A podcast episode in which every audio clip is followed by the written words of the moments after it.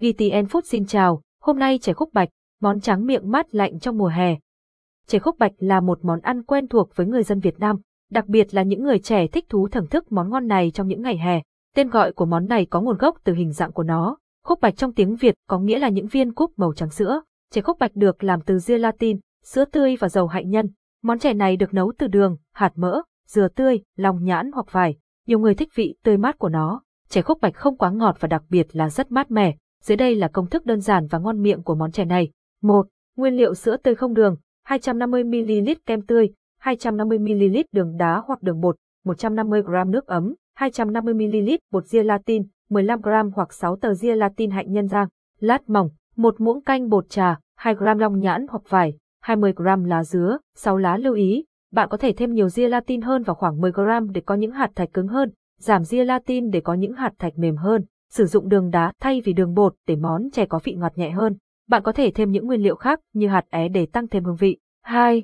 Cách làm 1. Phần 1. Thạch sữa chuẩn bị từ trước ít nhất 4 giờ đổ 150ml sữa vào các tô, thêm gelatin vào tô, ngâm trong vòng 15 phút. Nếu sử dụng gelatin tờ hoặc ngâm khoảng 15 phút, nếu sử dụng bột gelatin cho đến khi gelatin phồng lên và mềm, thêm 100ml sữa và 200ml kem tươi, rồi thêm 50 đến 60g đường nếu muốn ngọt hơn, khuấy đều cho đường tan hoàn toàn. Chia hỗn hợp thành hai tô phẳng như sau. Tô thứ nhất, làm phần một thạch sữa, vị sữa tự nhiên đun sôi nước sau đó giảm nhỏ nhất lửa, đặt tô chứa gelatin đã ngâm cùng sữa vào nồi, khuấy đều cho đến khi gelatin tan hoàn toàn.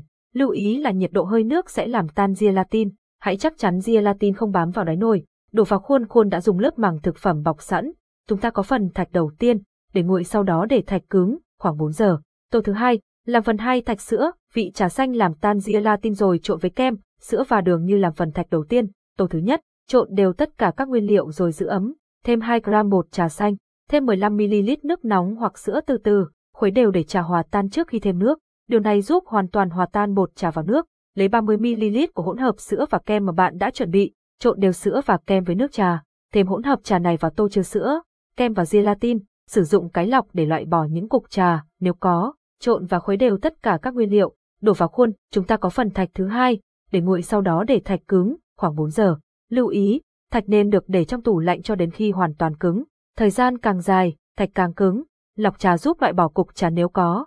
Nếu bạn thích vị dâu tây, màu nâu thì nên dùng một ít siro dâu tây và bột cacao. 2.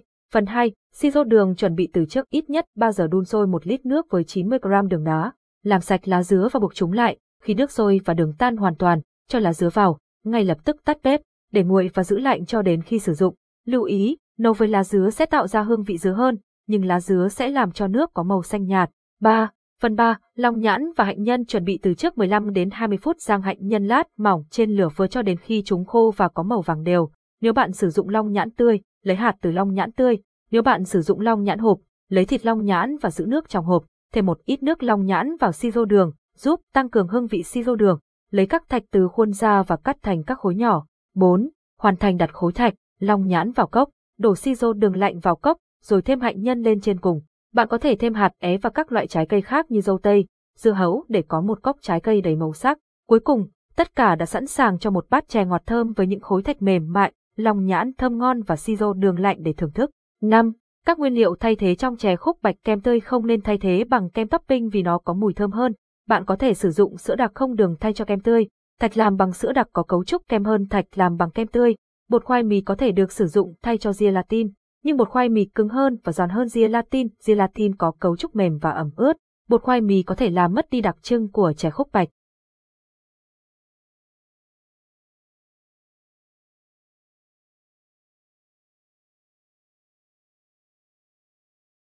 Sáu, Bí quyết để có những sản phẩm tuyệt vời khi bạn hấp sữa, hạ nhỏ lửa để hỗn hợp không quá nóng. Điều này ảnh hưởng đến quá trình đông đặc, hấp giữ mùi thơm hơn, tốt hơn so với việc nấu trực tiếp. Thạch nên được để trong tủ lạnh lâu để có hiệu quả tốt nhất, nhưng không nên để quá 4 ngày. Không nên hoàn toàn cho tất cả vào cốc và để trong tủ lạnh. Hãy trộn một cốc mới mỗi khi ăn. Tháng 5, tháng 7 là mùa của vải, tháng 8, tháng 9 là mùa long nhãn. Vải tươi hoặc long nhãn tươi mang đến hương vị đặc trưng. Vị gốc của chè có thể được giữ nếu bạn không thêm đá. Chỉ cần để chè trong tủ lạnh và thưởng thức khi nó đã mát. Đừng quên tham khảo các công thức khác như trứng cút chiên sốt me, kem dưa hấu cho một mùa hè mát mẻ hay nước mắm kho quét rau sống kiểu Việt Nam. Hãy thử làm món chè khúc bạch này và tận hưởng tráng miệng ngon lành trong những ngày hè. Cảm ơn và hẹn gặp lại.